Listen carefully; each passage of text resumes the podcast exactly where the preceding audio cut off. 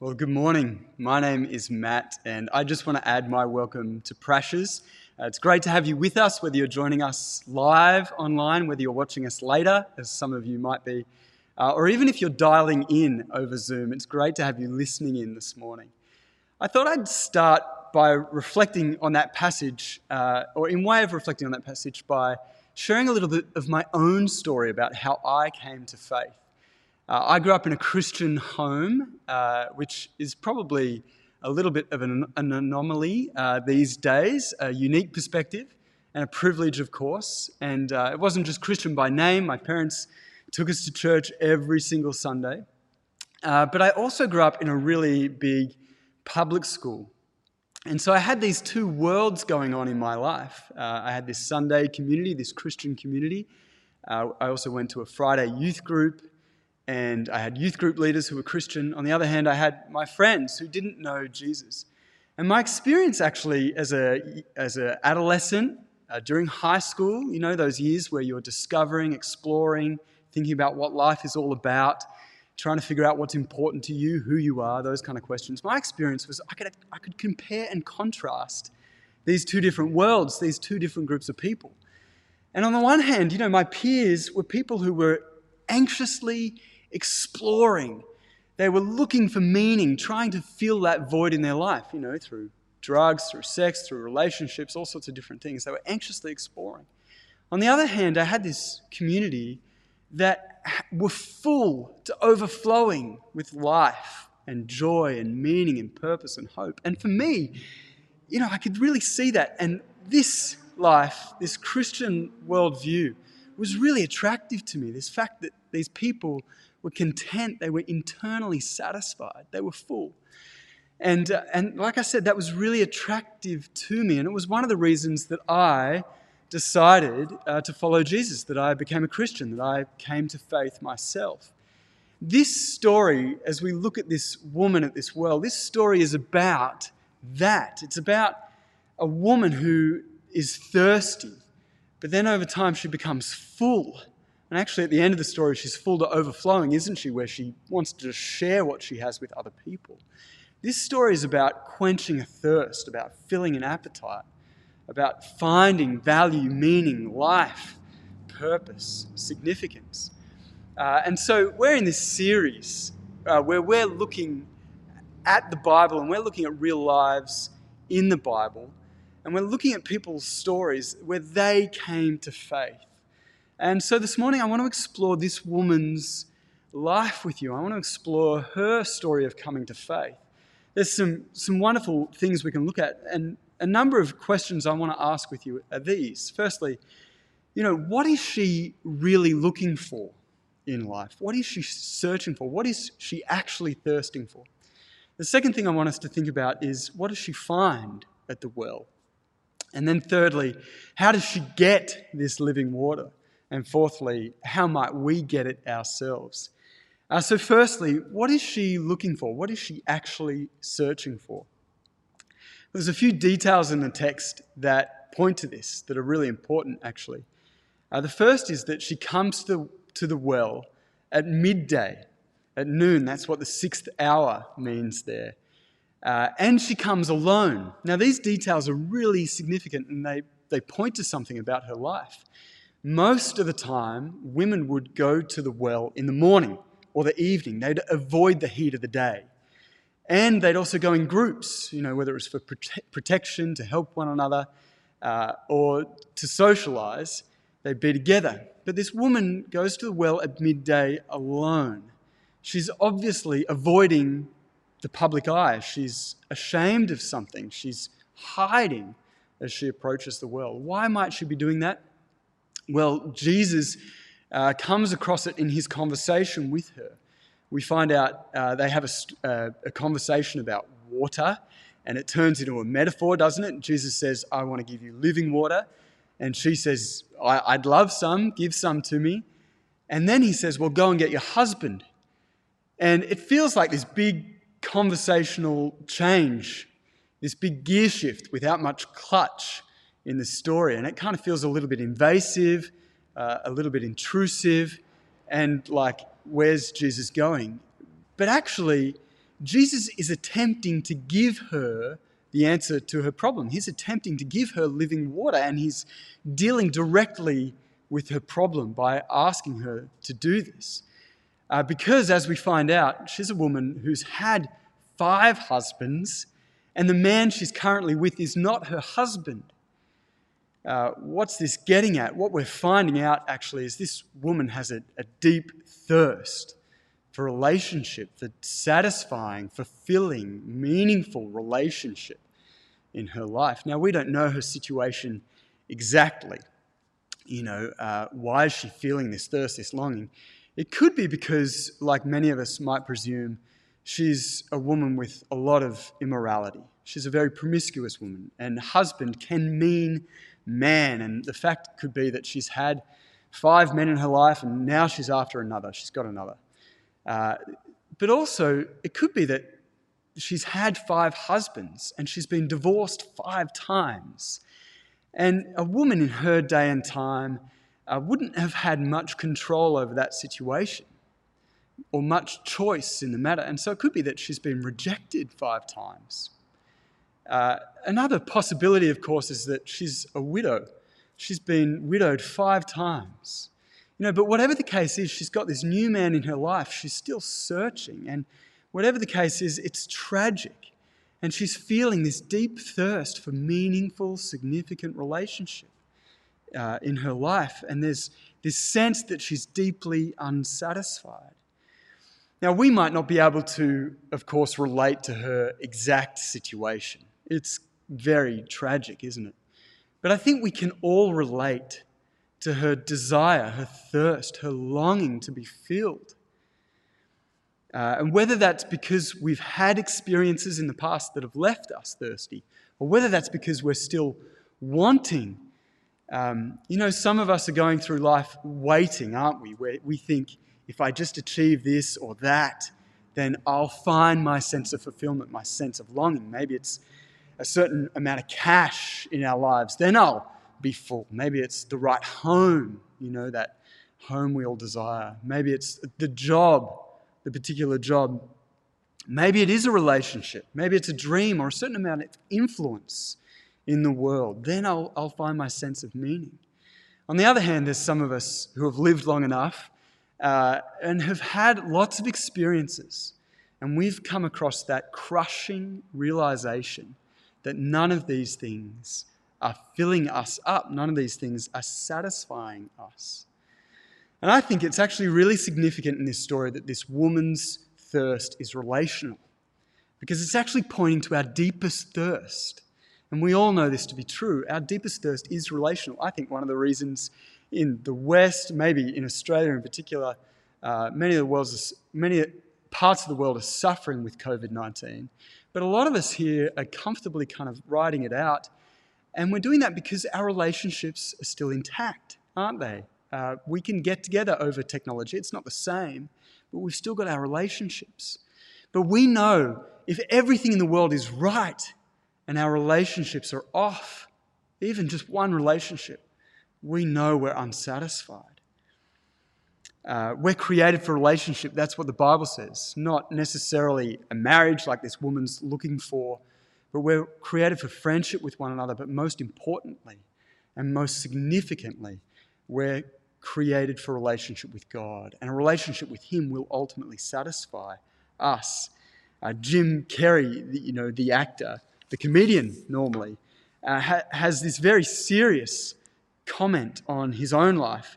He says, I think everyone should get rich and famous and do everything they ever dreamed of so that they can see it's not the answer. How insightful. And on the other hand, another author, C.S. Lewis, the author of the Narnia series, he points out if we find ourselves with a desire that nothing in this world can satisfy, the most probable explanation is that we're made for another world. Perhaps a relationship with God is what will satisfy us. And so let's think about what this woman finds when she does come to the world, if that's what she's thirsting for really, what does she find at the well? Well, of course, Jesus offers her, like Rocket reminded us, living water.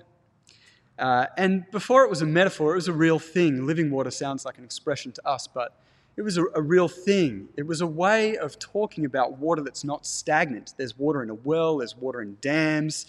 Uh, but another place you can get water in life is from spring. And springs, in their day and their climate, you know, a very hot, dry climate, springs were actually better sources of water. They were more reliable, they were always flowing. They were healthier to drink from, they were better tasting. In fact, they were better in every way. And Jesus picks up this metaphor uh, that has actually been used in the Old Testament many times before. The prophet Jeremiah, uh, in fact, talks about God as living water. And the point there is that God is refreshing, that God is satisfying, that God is life giving, and that He alone is the better source of meaning, of value, of life, of love, of relationship. And in Jeremiah uh, 2, verse 13, uh, Jeremiah talks about the problem in the world that we have, and he says, uh, This is God speaking. He says, My people have committed two sins. They've got two problems. One is they've forsaken me, the spring of living water. And not only have they forsaken me, but they have dug their own cisterns, broken cisterns that cannot hold water. Now, that's significant when Jesus picks this up. He's saying, you know, we have one real problem, and it's not just that we've forsaken God. We've forsaken Him, but then we've gone about trying to find what He can give us and what only He can give us in other things. And then Jeremiah tells us, you know, he tells us, these wells are not good, they're broken. And they're wells, they're stagnant water compared to God, who is living water. Now, that might raise a question for you, and many people find this offensive the fact that Jesus turns up and he says, I'm the only one that can satisfy you. I'm living water compared to everything else. How can Jesus say that? How do we know Jesus can be more satisfying than everything else? Well, like Jeremiah told us, the other wells that we have in life are broken. They're broken wells, they don't satisfy us. How can you tell if you haven't found living water yet? It's because your well doesn't work. One way to think about this question is Are the wells in your life satisfying? Are your, the wells in your life filling you up? Are the wells in your life working? You might be like, Matt, I, you've lost me. Uh, I haven't dug any cisterns lately. Um, well, one American writer, actually a very famous American writer, award winning, best selling, uh, who died uh, in 2008, was a man called David Foster Wallace. And he actually spoke to this issue. He wasn't a religious man, but he spoke to this issue uh, really concisely. And he was speaking, he wrote a speech to students graduating from college, going out into the big real world, you know, getting out of the bubble of university. And I guess he was trying to prepare them for what was out there. And he said this about digging our own wells. He said, In the day to day trenches of adult life, there is actually no such thing as atheism. There's no such thing as not digging wells. There is no such thing as not worshipping. Everybody worships, he says. The only choice we get is what to worship. And the compelling reason for maybe choosing some sort of God to worship is that pretty much anything else will eat you alive. If you worship money and things, if they are where you tap real meaning in life, then you'll never have enough, never feel you have enough. He says, worship your own body and beauty and sexual allure, and you'll always feel ugly. And when the time and when time and age start showing, you'll die a million deaths before your loved ones finally plant you. Worship power, and you'll end up feeling weak and afraid and you will need ever more power over others to numb you to your own fear. Worship your intellect, being seen as smart, and you'll end up feeling stupid, a fraud, always on the verge of being found out. He says, Look, the insidious thing about these forms of worship is not that they're evil or sinful, it's that they're unconscious, they're default settings. What's he saying there? He's saying, we all worship, whether we're conscious of it or not. We're all worshiping something. We're all looking for significance and love and connection in life. He says, But if it's not in God that you find it, then those other things will eat you alive. They're broken cisterns. What's Jesus say? Jesus says, Whoever drinks of the water that I give them will never thirst. Because Jesus is saying, He is God, He is true and living water. He can satisfy you. I want you to just notice for a moment a little example of that, where we see that actually happening in this woman's life. Think about the interaction that they have. Jesus is like no other man that's ever dealt with this woman uh, in her life. Their interaction, Jesus had to break through so many barriers in order to have this interaction, in order to offer her living water. You might not notice it because they're kind of culturally unique to their time and place, but Jews and Samaritans ethnically were enemies. Religiously, they're separated. Jews thought of the Samaritans as heretics. That is, they didn't know anything about God, and so the Jews just completely separated themselves from them.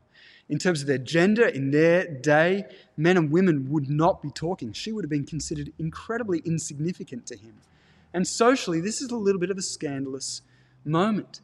And so Jesus breaks through all those barriers just to offer her living water. And in fact, you can imagine here's a woman who has probably spent her whole life rejecting God and replacing God with other things. And here she encounters God. And how does he treat her? He says, Let me give you living water. Tim Keller, the American pastor and author, wrote about this moment. And he says, Jesus is the only Savior who, if you gain him, will satisfy you. And if you fail him, will forgive you. You notice how good Jesus is there? Notice how he's different to every other well. And so, thirdly, let's think about how this moment changes her. What does she get and how does she get it? She gets this living water, but how does she get it? She gets it through nothing less than an encounter with Jesus himself. That's what happens here. Now, let's think about this encounter maybe more closely than we have. On the one hand, this encounter is incredibly confronting to this woman, isn't it? It's incredibly confronting. Her sin is exposed. Her deepest, darkest secrets are exposed before Jesus. Her sin is the fact that she's rejected God and replaced him with other things is completely exposed to him. But this confronting moment is actually really important because it's, it shows that Jesus is taking her life and her thirst seriously. He's not avoiding them, he's not trying to meet a need she doesn't have, he's trying to meet her true need. And this moment might be the hardest moment she's ever had, but it's also the most important moment. It's also a healing moment for her because she's seeing her life as it really is. She has an opportunity to be authentic, to be real about her life with someone. There's no more hiding for her. And so it's a confronting moment, but on the other hand, it's an incredibly gracious moment. Like I mentioned, Jesus overcomes all these barriers just to offer her this living water. But uh, I mentioned that it's a scandalous moment. You can imagine here's a woman who has been with many other men, and now she's alone again, and she's searching, and here's a man who's alone. And so Jesus embraces this kind of scandalous moment. He puts his reputation on the line for her. But he goes one step further. I want you to think about this. Who's really thirsting in this story? It's Jesus who's thirsty at the beginning, isn't it? It's him who asks for a drink. And actually, she goes away full at the expense of him being thirsty. He doesn't get a drink in this passage. In John's gospel, this story is a sign to something more significant. Another moment where Jesus thirsts. Another moment that's not just for her, but for all of us, that's universal, it's for the whole world. Where does Jesus thirst? Later on in John's Gospel, he's on the cross and he says, I'm thirsty. And it's not because he's physically thirsty, although I'm sure he was, it's because he's spiritually thirsty. It's because in that moment on the cross, he's saying, I am experiencing the ultimate end of all of your thirsts. I'm taking on myself the, the consequence for you rejecting God and replacing Him with other things. I'm experiencing the end of that for you, which is spiritual thirst, which is spiritual separation from the water of life.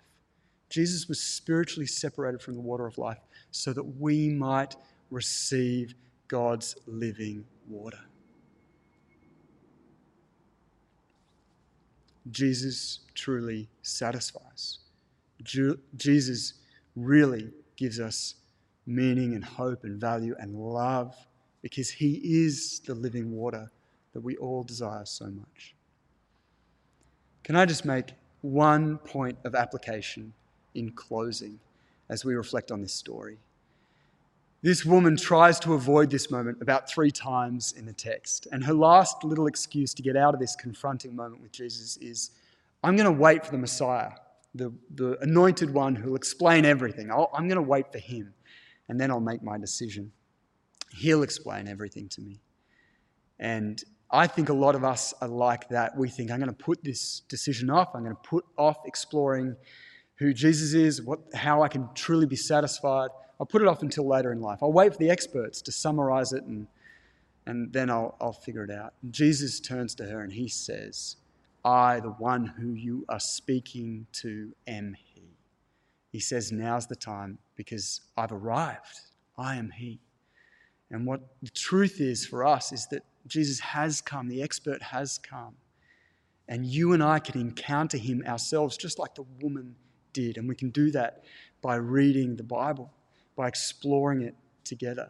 And so I want to encourage you to join us on the Simply Christianity course, to read the Gospel of Luke together and encounter Him.